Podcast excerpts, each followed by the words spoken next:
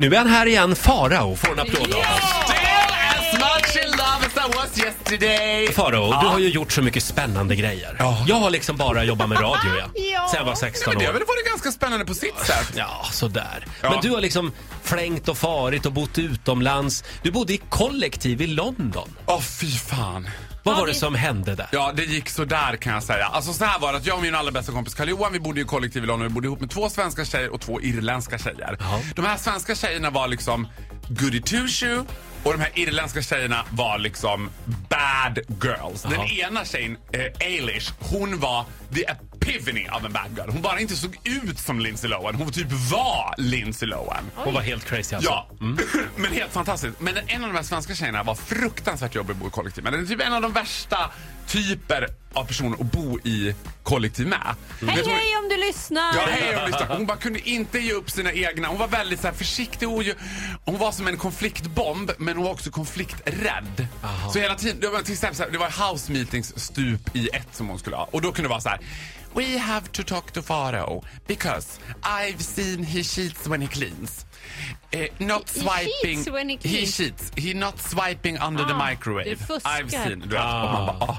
och då var det så här nämligen. Alltså jag hade en husregel som var väldigt noga. Det var att man inte fick knarka inomhus. Ja, klassisk Nej, men- regel. Klassisk regel i kollektiv. Inget knark Nej, inomhus. men vad är det här? Vad var det här för kollektiv? Ja, det kan man undra. i London Nej, men- på 90-talet. Ja, och jag knä... På Nej, 90-talet, förlåt, Ola Lustig, for yourself. 2010. Fy- Ja, p- eh, 18.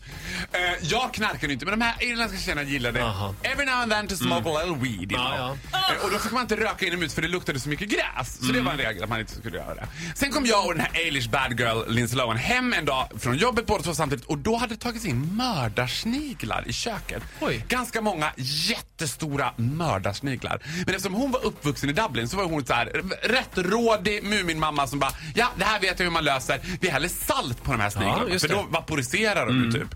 Så vi häller salt på alla sniglar plus att vi häller en tunn strimma salt längs alla lister så att de där sniglarna inte ska ta sig in igen i köket. Nej. Smart. Det står inte på förrän jag ligger på mitt rum och läser Paris Hiltons Confession of a Heiress.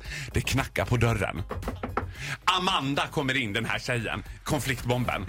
Skärrad, upprörd. Topless också, för hon var väldigt ofta topless. och Alltså, ja, men det är ofta så i kollektiv. Ja, är... så kommer hon in och så säger hon så här. Och det är också roligt för det är bara Amanda där. Så, men hon säger ändå till mig på en gång bara. Faro, it's cocaine in the whole kitchen! och jag bara tänker den synen att de hade gått med dammsugarslang och snortat längs listerna. Hon har alltså trott att det har hällts kokain längs varenda list. Liksom. It's cocaine in the whole kitchen! Åh, stackars Amanda. Ja, det var tufft för henne. Det var Vad väldigt tufft för henne. idag, denna underbara människa? Jag vet inte, faktiskt. Och snacka om kapitalförstöring också. Kokain som är så dyrt. Ja, vad ska jag hälla det? Tänk om, Eilish, tänk om jag hade bara Eilish, we put cocaine in the snails. no, not cocaine. Dyra mördarsniglar. Ja, det var väldigt dyra med Ja, ja, Farao. Ja, mycket har varit med om. Ja, är du klar med kollektivboende nu? Ja, det var inte riktigt min grej Nej. faktiskt. Jag Jag- gillar ju att vara ensam faktiskt. Ja, du gör, Ja. du gör det. Då får du gå hem nu och vara ensam igen. Ja, det ska jag vara. Eh, tack så mycket för den här morgonen. Det var så lite. Hej då!